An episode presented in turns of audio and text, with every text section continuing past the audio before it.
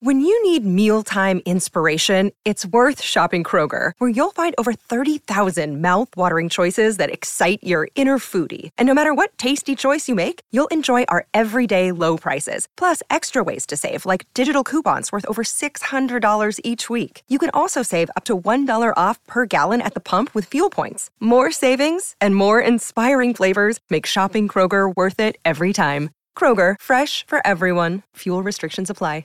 Hello and welcome back to the Pants Party.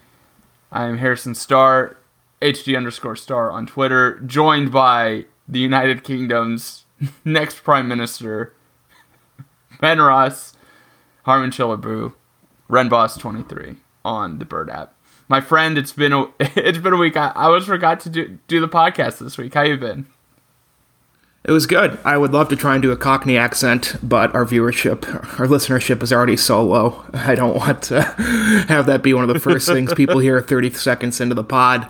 It's good, you know. Yeah, I texted you last night. Hey, are we, you know, I'm just a lonely man. I haven't had contact really with anybody all week since uh, getting home from a golf trip in Wisconsin. Um, just wanted uh, an excuse really to I'm sick of FaceTiming my mom, so I figure I'll FaceTime you and we can record it and throw an ad on it and put it on the website. Fair enough, my friend. Fair enough. I do want to talk about it because, like, you were at a world class golf course, as I understand it. it wasn't Whistling Straits necessarily, but h- how'd it go? Yeah, it's called Sand Valley. Um, I think Nekoosa, Wisconsin, is the town two hours north of Madison, and it's like, yeah, it's the best course I've ever played.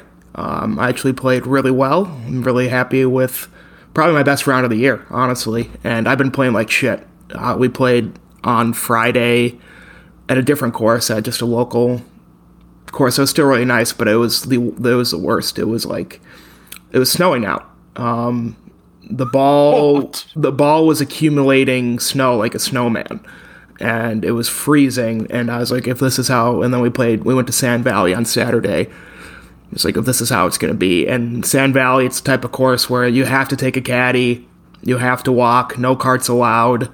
It's like, if this is how it's going to be on Saturday, it's going to be rough. And it was beautiful. It was like 55 and sunny, um, maybe even 60 even. You know, on Friday we had hand warmers and full coats and we were in sweatpants. And on Saturday, you know, we were able to look look like respectable golfers. And it was a good time. Eight of us were up there uh, I think six of us all went to Iowa together. And it was a good time, actually. And one of the guys who didn't go to Iowa went to Michigan. And we listened to the Michigan Penn State game. I pulled up the, I think, varsity app is what it's called, where you can listen to all of the college announcers or local announcers and pulled that up in my group. And it's pretty fun. You know, I forgot Michigan had, they, their famous announcers had left uh, Dierdorf and what's his face um, are no longer calling their games, but it was still a good time. And I think Sean Clifford had like a 60 or 65 yard run in the first half to make it 14 13 after Michigan took a 13 nothing lead. And my friend was just like, turn it off. Because um, it just it was like towards the end of the half, and then about 10 minutes in, about 30, 40 minutes later, asked me to turn it back on. And I checked the score before turning back on, and it was like 40 13 Michigan and we never we left, never listened to it again. So I'm glad one person, you know, we didn't have to think about Iowa football. That guy, he was happy with the outcome, and it was, you know, truly, if you're a golfer, I I recommend getting up there. We already made a reservation for the same time next year to go back up with the same group. It was it was that great. Oh, that's awesome. Yeah, looking at pictures now, it looks like kind of that link style course, maybe a little bit. Am I miss interpreting the pictures I'm seeing. No, but that's looks, right. I like, mean, yeah, obviously world class. A few trees. Um, there are two courses up there: Sand Valley and Mammoth Dunes. We played Sand Valley. Um, I think Matt, they're like the number 18 and number 20 public courses in the country. So it's oh, six cool. of one, half dozen of the other. Uh, and we're going to try and play Mammoth next year because I think it's a little bit friendlier. Uh, and they're opening up, I think, two more courses. The cool thing, they have a par three course called the Sandbox where like the longest hole is 140 yards. Some holes are like 40 yards, 50 yards. So we played that at the end of the day, and they hand out beer to you and everything like that. Make it really fun for your group. Um, they, we, all eight of us played on each hole, so it was a nice nice little trip. Highly recommend it. Very cool. Very cool. I'm glad you were able to get away and kind of disconnect, right? I mean, you you had the the Michigan game on, and that was really the one I wanted to watch this past weekend. In addition to Purdue, Nebraska, and it seems silly to talk about the past weekend, but like I was thinking about Iowa football and like they are in some ways still my entry point into college football. Like even though you know living here in Arkansas, there's a little little more of that, and everyone gets revved up for the Razorbacks, especially when they're not horrible. Like they're pretty good this year, I would say. But it's just funny how easy it is for me to not watch like the the latest game of the century in Alabama, Tennessee, and I do think like the the Nebraska Purdue game was funny because like one of many games that just was touchdown affairs, and like I that's just what I want Iowa football to be is what it comes down to. Like I want it to be a game where they are playing they are bringing touchdowns to touchdown fights instead of what we've seen so far this year. It's like they're not even touchdown fights that I was playing in. Like like to lose a game scoring 6 points, to win a game scoring 7, uh, to lose a game giving up 10, right? Like to, to Iowa State and then Illinois giving up 9. It's just like, this is not. It It isn't even football from last century. It feels like it is football from the 1800s in its purest form of the game where the forward pass was not even a thing yet. And I think that's ultimately what has me so afraid. Not that Iowa can't defend the forward pass because arguably there's no one better at doing that over the last five to six years than our beloved Iowa Hawkeyes. But it just it, it feels like we're showing up to Brad Underwood's Pizza Hut parking lot, and you know the the Ohio State Buckeyes have all this stuff that you know right at the edge of uh, what may be fair or not in a fight, and we're just showing up with our bare hands, Ben.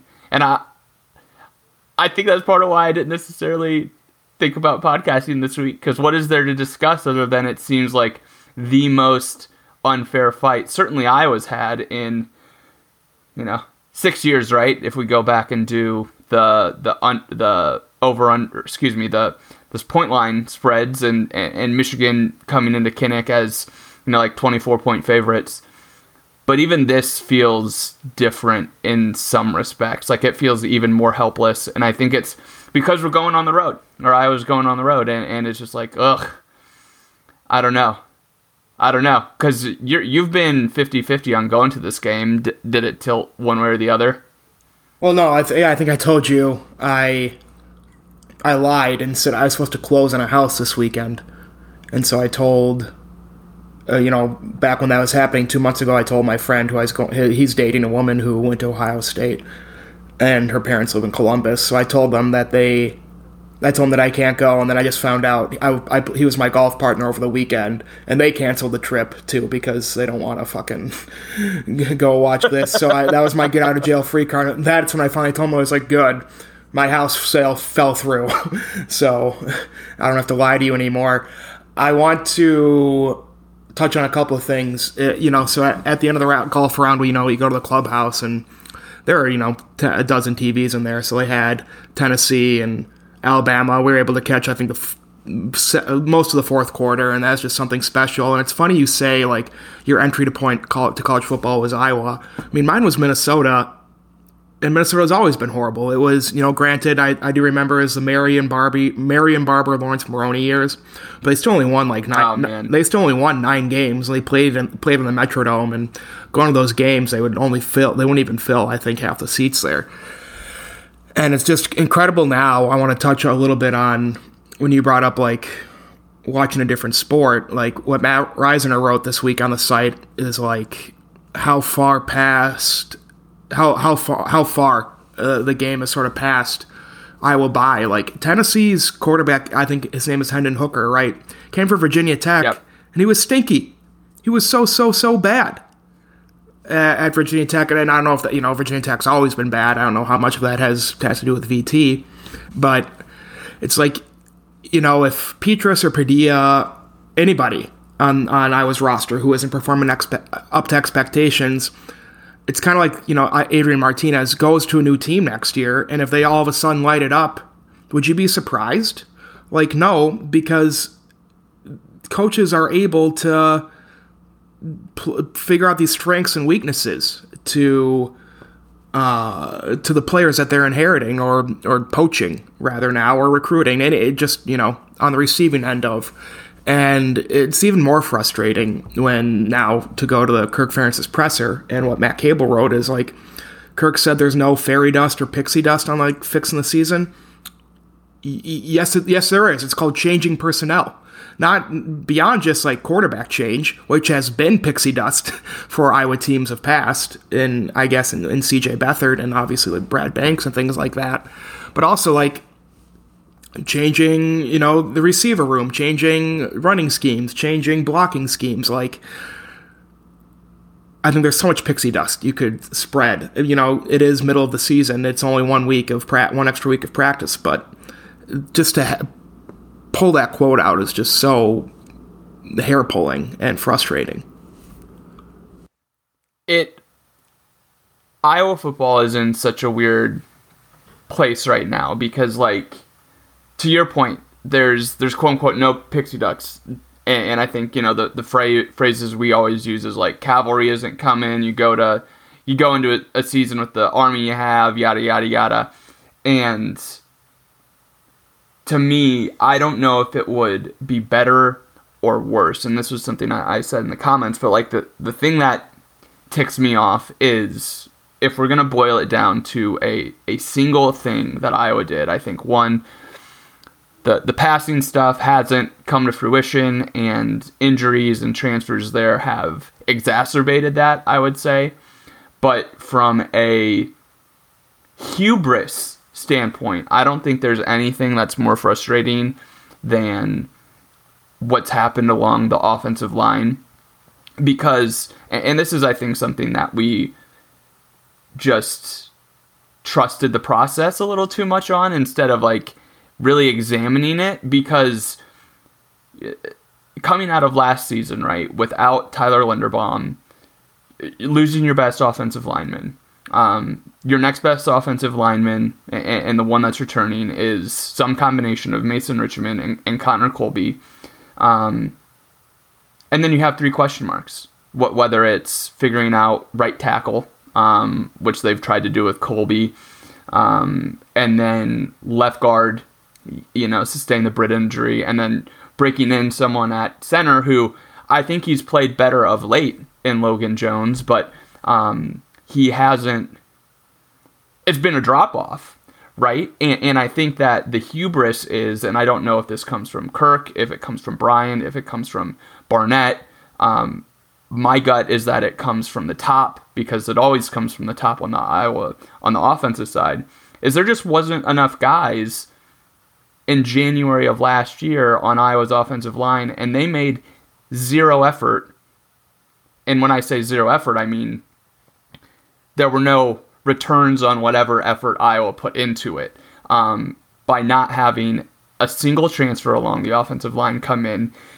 When you know you mentioned Reisner's piece this week, um, he he was he had a really good one. Uh, I think it was a week or two ago where uh, examining the 2018 and 2019 classes and and there's basically one or two guys left from it who received scholarships out of high school.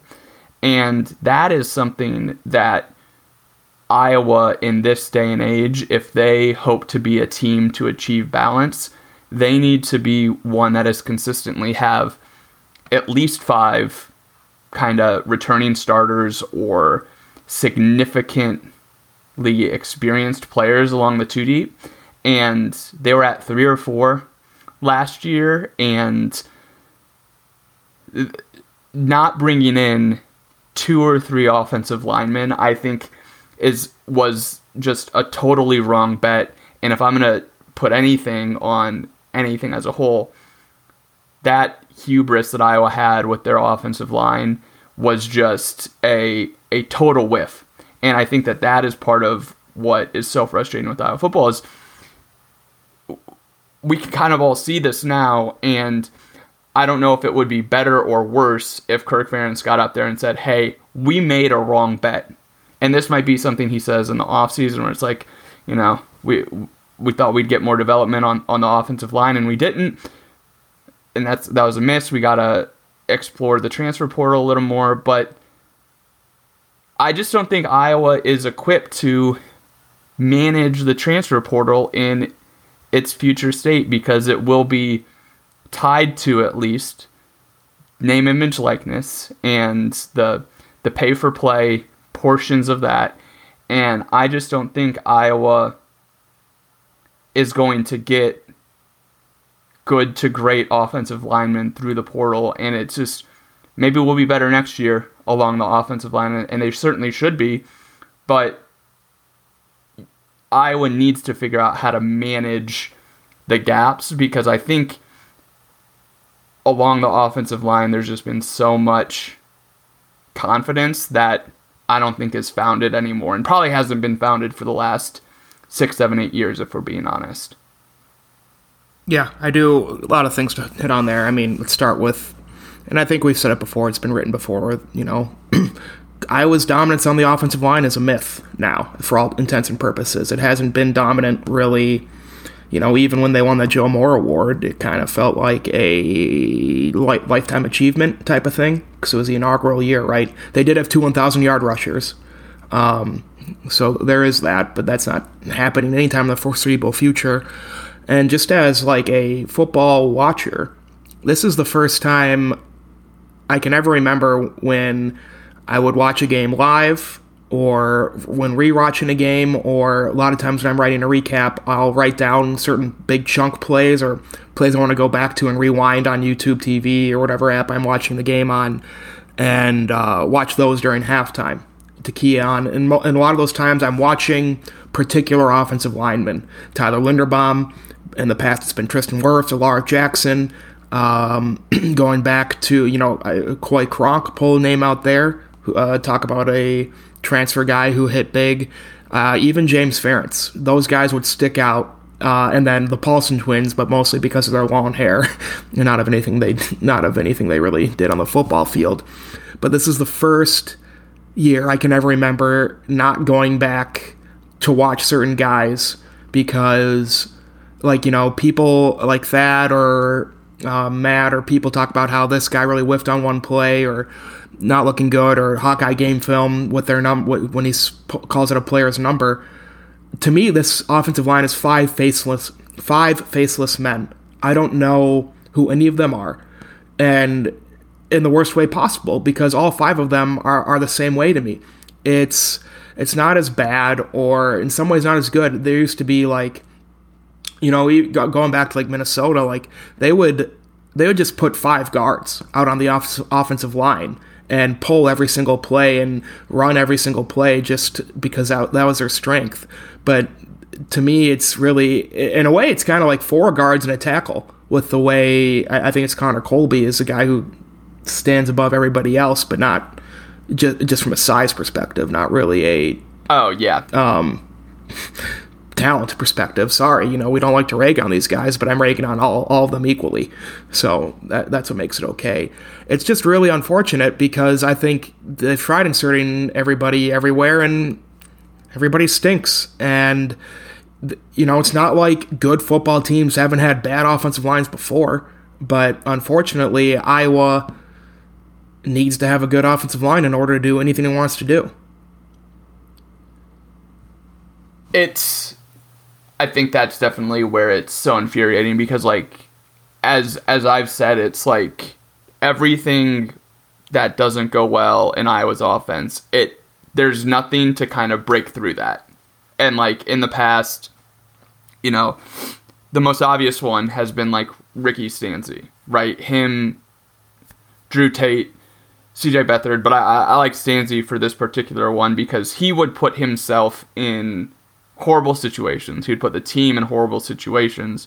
But the guy developed a track record of just a total, you know, whiteboard inside his head where he could just totally forget the previous play, which is good and bad in some respects, but ultimately it it there was an irrational confidence that still existed within a mediocre offense and ultimately there's there's no one who kind of breaks through that to provide optimism when Iowa has the ball. In some cases it's like, oh, you know, if this were Jeff Brohm who were calling plays for Iowa. Be like, all right, so we know we're probably going to have the best quarterback out on the field because Jeff Brohm understands quarterback play, and we know he's going to do enough to confuse defenses to facilitate a little bit of a run game, but also to scheme open receivers and have the best quarterback out there to hit those open receivers. Right now, Iowa does so little to still, um, you know, make defenses think. Like I, I think back to, you know, looking to the the Illinois game, and that was Iowa not really playing Iowa football. Like I think the the run pass splits may have been like 40 60 run to pass and when Iowa's got Gavin Williams on the field that really heavily tilts oh it's going to be a pass play.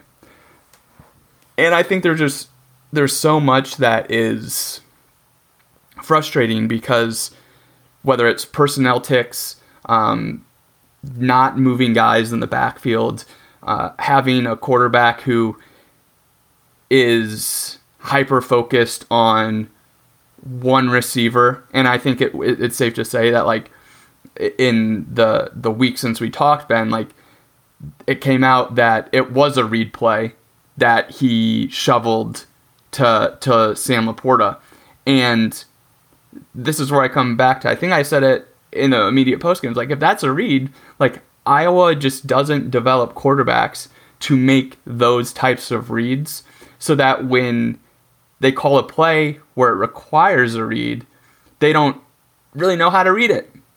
And it was a, a, a game, a play that could have won Iowa the game if it had continued on the course that the game did, with that being a touchdown instead of a field goal. But it just ultimately there's no single thing that breaks through within the offense to provide any sort of optimism. Maybe Caleb Johnson can get there by the end of this season, but it's only happened against Nevada, really. And um, I don't know. I think that's ultimately why we're where we're at. Is you know, it's something you said before. We've seen this. We've seen this movie before, and um, man, it's it's a tough one if it's a read play, then what's like what's what is he reading? Is it a picture book? Is it a choose your own adventure? Is it a?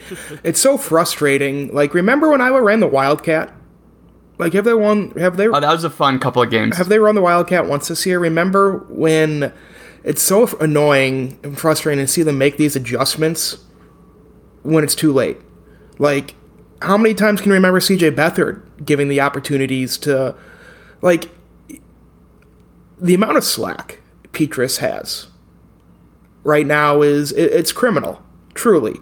Like, uh, again, don't want to rag on these guys, but like, and I think it's been talked. We didn't, we haven't spoken in two weeks, so it's like when Brian said last week, what yeah. what be the upside of switching to Padilla? What's the downside, man? Like, it, it, it, it truly, this is about as apathetic and down as I've ever been on any of my teams. You know, the, the problem is like when the Vikings are horrible, I'm able to tune out. When the Wild are horrible, I'm able to tune out. When I was bad, I don't know why, but and I guess this is really the first time since 2012. And 2012, I had to tune in because I was with, on the Daily Iowan and recovering the team, so I didn't really have a choice. This is really the first time where I, I want to go do something else on Saturday at 11 a.m., but I'm not going to. And it's not like masochism or anything. It's just like probably mostly because I'm single and have nothing better to do. But that's just kind of it.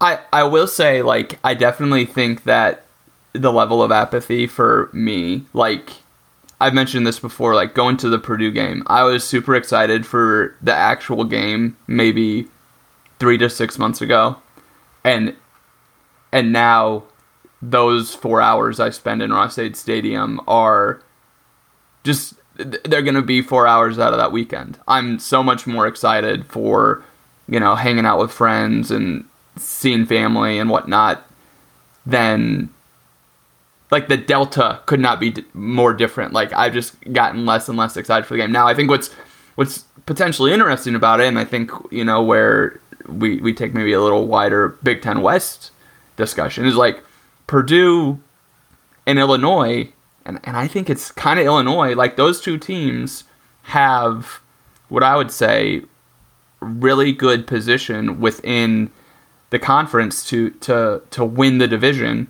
and by the nature of who Illinois has played, win, you know, to to notch wins over you know teams that uh, many had uh, in kind of the top half of the the division, which isn't saying that much, but to beat Wisconsin, Iowa, and Minnesota, those are three really good notches on the bedpost that hey, if we get to a tiebreaker at six and three or seven and two, I think it would maybe only be Minnesota that seven and two. Um, you know, it's it's kind of theirs to lose, and I, I think that you look at both of those teams, Illinois. Even like Bret Bielema's ability to understand quarterback play within the frame of reference of the conference.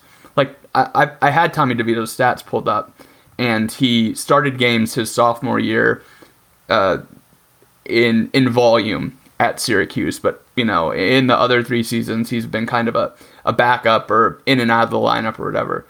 But for Bielema to go and see Tommy DeVito, who was not a particularly high priority transfer at quarterback, he just did enough of what Bret Bielema knows is needed to win in the Big Ten Conference at quarterback that he got his guy, and they're, you know, they're, I, I think, as I recall, like a bad replay away from being undefeated on the season at, with their only loss being at Indiana. And, you know, as we've kind of dissected Iowa football, it's very easy to look back from 2015 to now and be like, oh, Iowa's really stacked all these wins.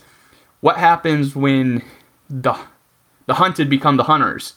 And, and that's really what, um, you know, Iowa's kind of going through that transition where, oh, they could kind of just keep doing things the same way and enough things around them would change within the conference that – you know, Illinois would consistently be, you know, in, in the bottom tier.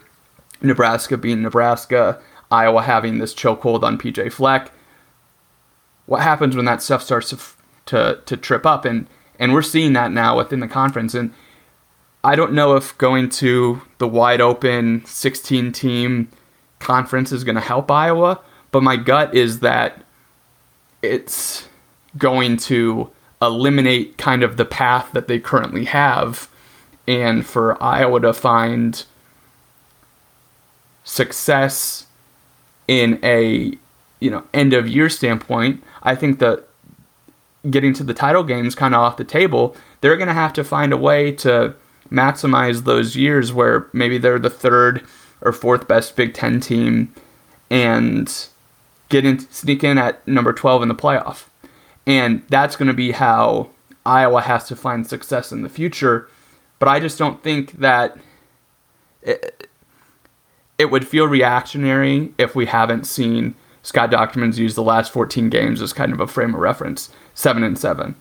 If we didn't have that many games to go on, but since it extends so far back, it's like, oh my gosh, is Iowa going to be kind of that bottom half type of team now.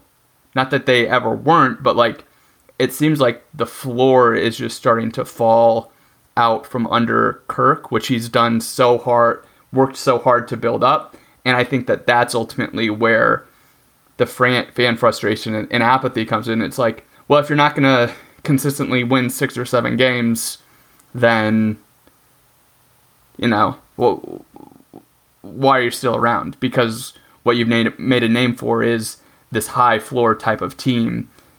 And with an offense as bad as Iowa has, it's like, how high of a floor can you actually have? I don't understand how anybody can like think as soon as the Big Ten West is dissolved, Iowa's not going to get skull fucked. You know, you take away what have been historically cakewalk wins over Illinois, Minnesota, Nebraska, uh, not really Purdue, but Northwestern, also kind of not really. You take away f- between four and five, four and six cake wins from Iowa's schedule every year. All of a sudden, they're no longer this high floor team. They're on the precipice of cellar dwelling territory if they don't change anything. And we have more than 14 games of. Another day is here, and you're ready for it. What to wear? Check. Breakfast, lunch, and dinner? Check. Planning for what's next and how to save for it? That's where Bank of America can help. For your financial to dos, Bank of America has experts ready to help get you closer to your goals. Get started at one of our local financial centers or 24 7 in our mobile banking app. Find a location near you at bankofamerica.com slash talk to us. What would you like the power to do? Mobile banking requires downloading the app and is only available for select devices. Message and data rates may apply. Bank of America and a member FDIC. History, 14 games of statistics to show that Iowa isn't going to change a goddamn thing. So, right. Uh, it, it, it kind of it reminds me of like, I don't, you know, I don't want to say where I saw this quote attributed to, but it's like, the purpose of this thing i don't want to say what i what it's what the quote was attributed to but the whole purpose is to stand in the way of progress and stop and yell no. And that's kind of what i feel like kirk's philosophy is right now is to stand in the way like refusing to believe that college football is changing between nil and transfer portals and now dissolution of divisions and now with the Rose Bowl not being that important, and you know, this is no longer, I'd say, not your father's Big Ten or not your father's college football, but it's not Kirk Ferentz's Big Ten. It's not Kirk Ferentz's football. It's the Bret Bielemas and the Ryan Days and the PJ Flecks of the world's college football. It really is, and as I've said, like I do think our takes would be reactionary if it wasn't stuff that had been building over the last certainly to, to your point I, I say 14 games because that's where you have the the 500 record.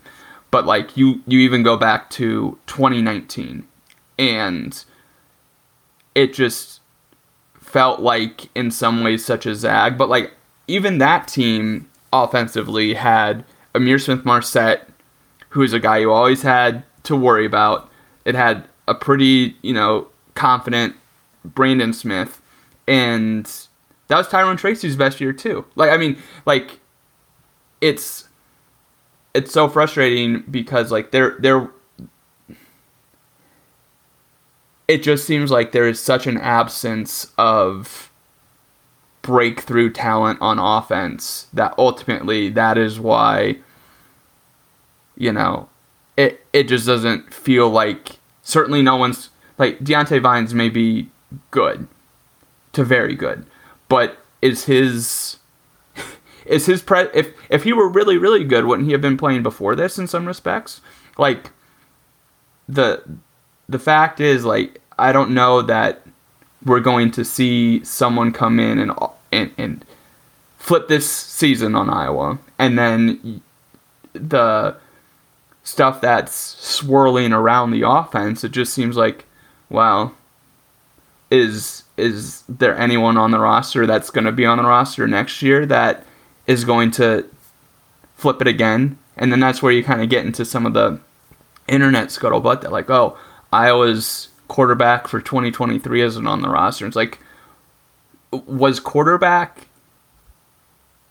was quarterback recruiting and like what skills were needed was it just so bad under Ken O'Keefe? Because that's ultimately where I'm kind of leaning. But even Padilla had like the the Georgia offer at the end. Like it's it's ultimately just this offense does not put players in a position to succeed nearly enough for it to feel like oh it's just going to happen next year. Maybe maybe it does with some seasoning along the offensive line, but man, it it, it would feel silly. It would feel insane to be like, oh, it's going to happen again, or or they're just going to be better offensive line next year, um, just because they're getting Proctor, who good prospect, going to have some amount of work to do to be a great Big Ten lineman. Sure? But it's like, I, are you sure we're going to get still get Proctor? Like, come on. I I I'm until I the I think if he wasn't going to come, that the NIL stuff would have pushed him away anyways. I I don't. But you're right. Like I mean, it's that's all off season stuff. It's not hay in the barn. What is it? it? It's hay outside it, the barn. Is it February? You have to sign on the dotted line, right? December. So I think it's like six weeks away. Okay, so that makes me feel a little bit better. I was gonna say, once call the season ends, I'd be a lot less sure because that's when coaches can focus on hitting their nose to the grindstone and picking up these guys. But you know, it's it's so strange. You know, Iowa had the, the best recruiting class ever last year, and now it's getting Proctor, yeah. and with it's it makes it even more fr- not strange isn't the right right word. It's frustrating. So I guess you know maybe you do get these guys who are 18 year olds 18 years old now, and they'll be 19 next year, and they'll make an impact, but it's no longer the case where it, just getting a year older doesn't mean you get better in college football, where that kind of used to be a shoe in with Iowa football, and I think most college programs writ large. It'll be interesting to watch this week. I can't remember the guy's name, but Tanner Morgan's hurt from Minnesota, and I think they're starting a true mm-hmm. freshman at QB who was down, but it was between Iowa and Minnesota uh, for his. He's just a three-star uh, guy from Southern Illinois. I can't the name. He's got a very weird name. I can't pronounce it anyway. Um, but it'll be interesting to see what he does this week. And uh, another thing I wanted to touch on, and uh, I should have wrote it down. I can't remember. I wanted to react to something you said, but it, eh, more than anything, I guess it's.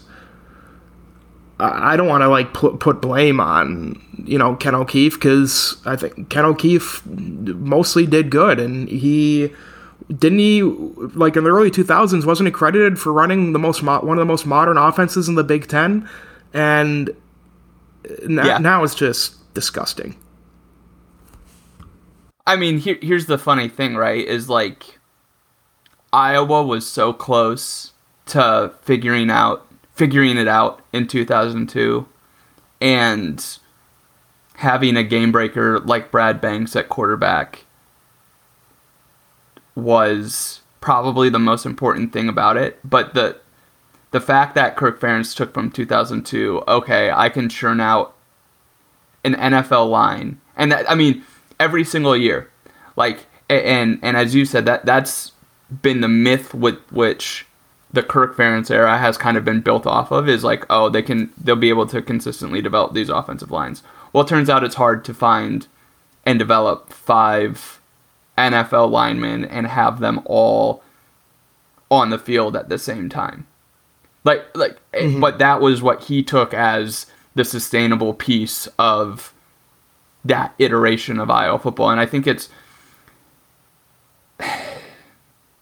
I think this is where some of the the talk that's like been happening in the comments, uh, you know, Hoya Goon, I think he, he raised a point that like people are just kind of past the Kirk Ferentz era and there's a lot less stock being put into what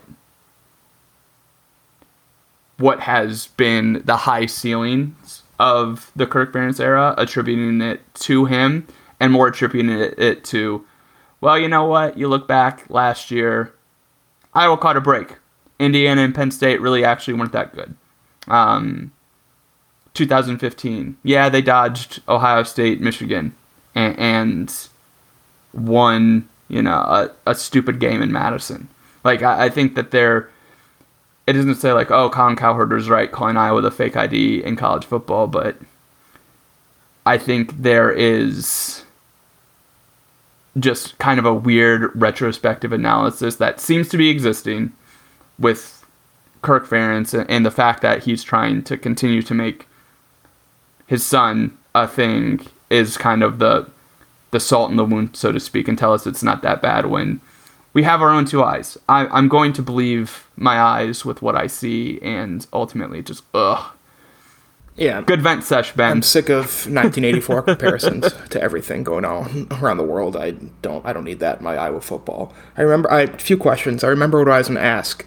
I saw this in our Slack when I was in Wisconsin and didn't really react to it, but was it Wonkpa posted on Instagram that was a picture of Carson May with QB1 fingers crossed. Is that right? Caleb Caleb Johnson Caleb. is Caleb Johnson. So if yeah, stuff like that happens, you know that's the coup we've been waiting on. Really, yeah. losing the locker room is really the first step, and uh, you know, do we want to wish for? I, I I think I know I told you this privately, but I said the only way we're going to see Ferentz gone is an abs- an utterly disastrous season, and I'm kind of afraid that the season won't be utterly disastrous because we didn't lose to South Dakota State or Nevada or um, I mean, not anybody horrible yet. I, I, guess Northwestern would be terrible. Minnesota, depending on who's healthy for that team when we play them. And you know, a win against Wisconsin would solve basically all all issues.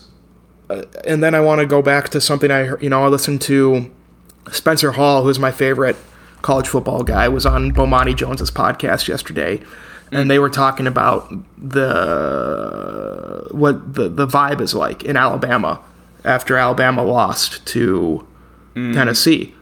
And I think it's been what 14 years since Tennessee beat Alabama and brought up Nick Saban's age, which is 70. And he was saying a, a, a head coach has never won a national title beyond the age of 70, I, I believe is what he said. And Kirk's 67, and he, I mean, he's never won yeah. a national title, and he's not going to. But he said, you know, the they have to come to the come to terms with the fact that the best years are behind Saban and not in front, and their best case scenario is sneaking into the playoff and winning one more championship under him. He said they're not going to win two more. And he said the conversation behind closed doors in Alabama is how much slack are we going to give Nick Saban? And he said the conclusion has been two years. They're going to give him two years of slack. Oh boy. How much slack has Kirk Ferentz been given? I don't know. $40 million worth. Yeah, like, I, I think that. They give Nick Saban a car dealership. yeah. I mean, I think the. the because I was looking at ages of of head coaches too, because I, I'm looking at it kind of through LeVar Woods and, and Brian Ferentz. And LeVar Woods is like five, six, seven years older than than Brian. And I don't think his age or his tunnel vision as like an Iowa only employee should hold him back because he's he's got as good of experience as you could ask for without going outside of the Iowa football landscape. Like I think the the only way it would be more compelling is if the grapevine said, "Oh, Phil Parker wants to be a head coach," but he's been doing this 20 years. The, the man does not want to be a head coach. Where I've always, I guess what what I'm getting to is there are so many more Power Five head coaches that are 45 or younger, which both Brian and LeVar fall into. Ryan Day's pretty young in the grand. Look at the NFL. Things. The NFL coaching trend is hire a young hotshot. That is the only way teams win a Super Bowl nowadays. And I, I just think that, as you said, Kirk Ferentz's age, he's I think the the third oldest um, that currently is coaching. Like Herm Edwards was up there which was surprising. I didn't realize he was like 68 years old.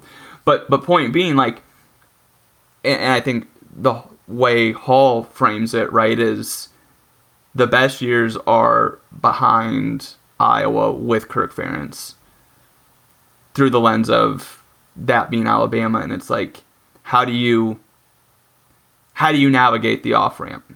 And the the most compelling reason to be like, oh, keep him is because the devil you know is better than the devil that Gary Barta may hire.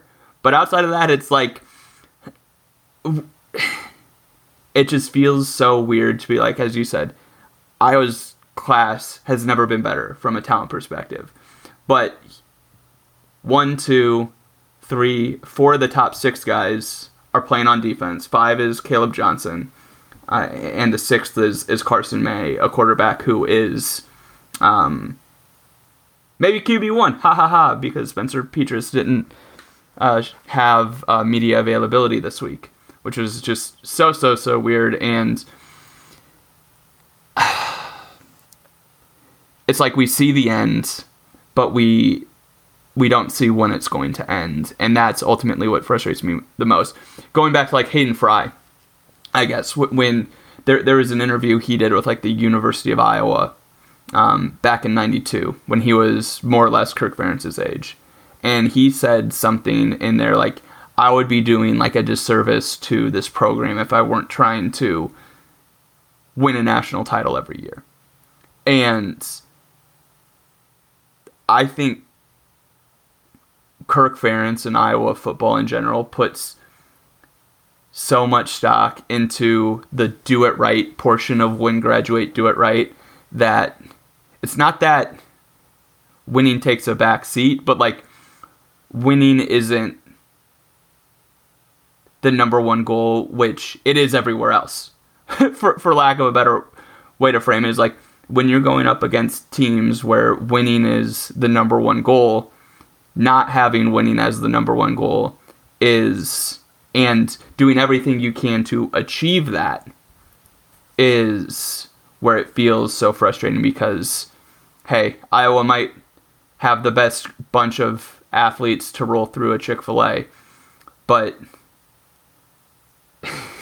you you can do that and still still be a really really good football team you, can still do that. You can you can have a great bunch of civilians that are being used creatively on offense. Like it's not an either or that feels like we've been gaslit into thinking for the last 10 years.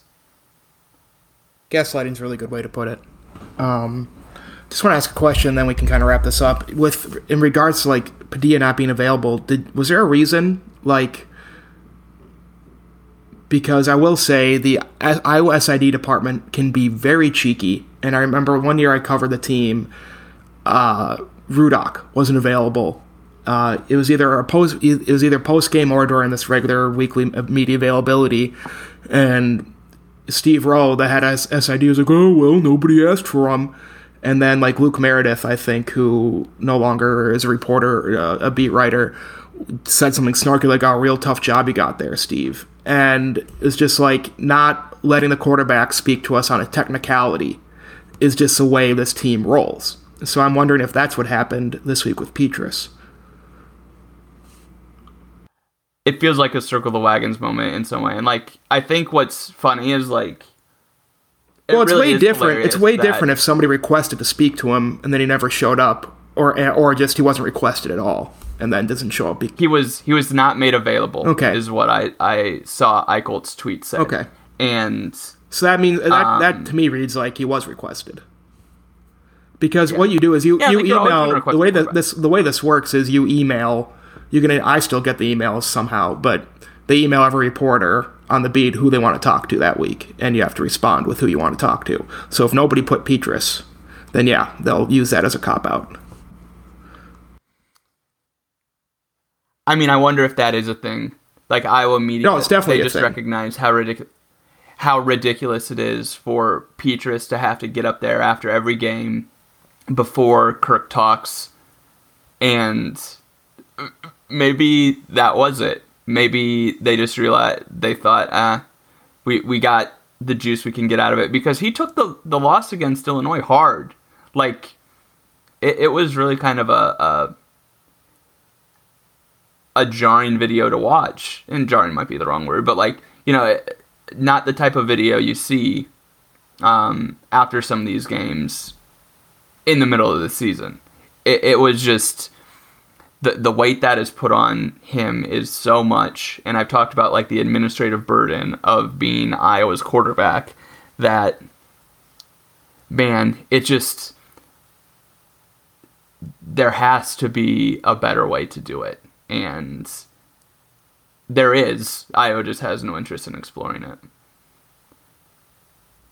Yeah, sounds like online dating. So Ben, do you want to hit on a uh, basketball minute? Yeah, let's make it one minute approximately. Okay. So uh, Nick did a great job uh, recapping where uh, our former Iowa basketball players are. Most notably, Keegan Murray should be. Hopefully, he plays on Saturday. He was in health protocols with COVID this past week, so he missed last night's Kings game. But from our beloved Iowa Hawkeyes in Iowa City, I am starting to get like just super excited because it's just going to be so different than what we've seen with football for the last six weeks. Like, Give me, I, give I me think we're Iowa's- finally there. Give me Iowa starting five. I think, I mean, I think that it's going to start Ulis, Perkins, McCaffery, uh, Kris, and Rebraca. Okay. Um, compelling reason to maybe think Sandfort instead of Ulis because that would provide Iowa with a fair amount of, you know, more shooting. And like, Sandfort can play point guard? Constantly have. He'd he'd play shooting guard and Perkins would be point oh, guard. okay. Um, but I think Iowa leans into the defense and trusts the fact that they've got an offensive genius as head coach, and they're going to get points with whomever is, is starting out there. Freshman you're most excited for? I think it's got to be Bowen, Mm-hmm. simply because he is the type of guy that Iowa fans always want. Like I, he can get into the lane. I think I he know, has enough of a shot. Um, and I do have to say, like listening to him and Kris Murray on Connor and Pat's podcast got me very excited for for those two specifically, but also the team writ large. I'm excited too. You know, it's gonna be way more interesting than football. So we're gonna. We've already seen on the site. People have already moved on to b-ball season. Hey, I this I'm not Iowa football yet. season not- has been nothing if not interesting. Okay. It's been interesting. Yeah, I guess. It, I, I think enjoyable. Mm-hmm. Iowa, Iowa basketball pretends to be an enjoyable couple of months and a well-needed tonic for how this football season has progressed. Hmm, I'm looking at a. Is this Carter Kingsbury related to? Yes, Really? he is. How did I not know that? Yeah, yeah. Interesting. Walk on, baby. And then, uh, isn't this Dix guy supposed to be the second coming? Uh, Dix is interesting because he he had that really scary uh like compound fracture Oh, did- in his lower leg. I did not know that. last basketball season, but he has hasn't missed a single practice, as I understand it, um, since they got going in their fall camp. So he's a good combo guy. Like Thad really likes him. I think he can. I think like a better, taller version of CJ Frederick potentially. Maybe not quite the shooter Frederick was, but um, every bit the playmaker and uh, you know kind of creator that that Frederick was. All right. How many minutes? How many, how many minutes a game? A basketball. How many minutes a game does Connor play? Oh sure. I think he. I think Fran puts him like right at twenty. That would be my guess. That's ten too many. Connor. I'm so sick of seeing him. I just am. I'm sorry. Oh, you're just you're just he's just been around too long. He's entered that zone for you. Yes, he is not. I love Connor. not quite Bohannon territory, but he's getting really close. well, I mean, I guess that happens when you're in your sixth year. So, I I stand Connor. That's fine. I, I couldn't I couldn't love him more if he were my own brother. Interesting. Anyways, my friends, a- any final thoughts? Nope. What are you, are you? Are you watching the game Saturday? Um, yeah, I am. uh, I'm gonna feel like the guy in uh, Clockwork Orange. Oh, I know. Um, for some of it, I'm I'm gonna do everything that I can to like, hey, the, our our local bookstore has uh, children's story time at ten o'clock. Let's let's meander on over there and meander on back, and maybe miss the first you know ten minutes of the game. But because it's on Fox, I mean, I'm sure It'll be late. we get back at 11:15 and only 2 minutes will have elapsed somehow. Ugh. You you plan to watch the game? Yeah. You going to hit up a, a bar? No, it's too early for me. I've been drinking too much. I 11 a.m. Yeah. My couch sounds pretty nice. Makes sense, my Mm-hmm. Makes sense. Well, I will we'll we'll talk after the game, I'm Yeah. sure, and have a, Open up the- a, a delightful after party. Yeah, open up the wine line. Yeah, the wine line, great. That's a great line for it. Mm-hmm. Uh, alrighty, Ben. I'll talk to you later. Fuck state.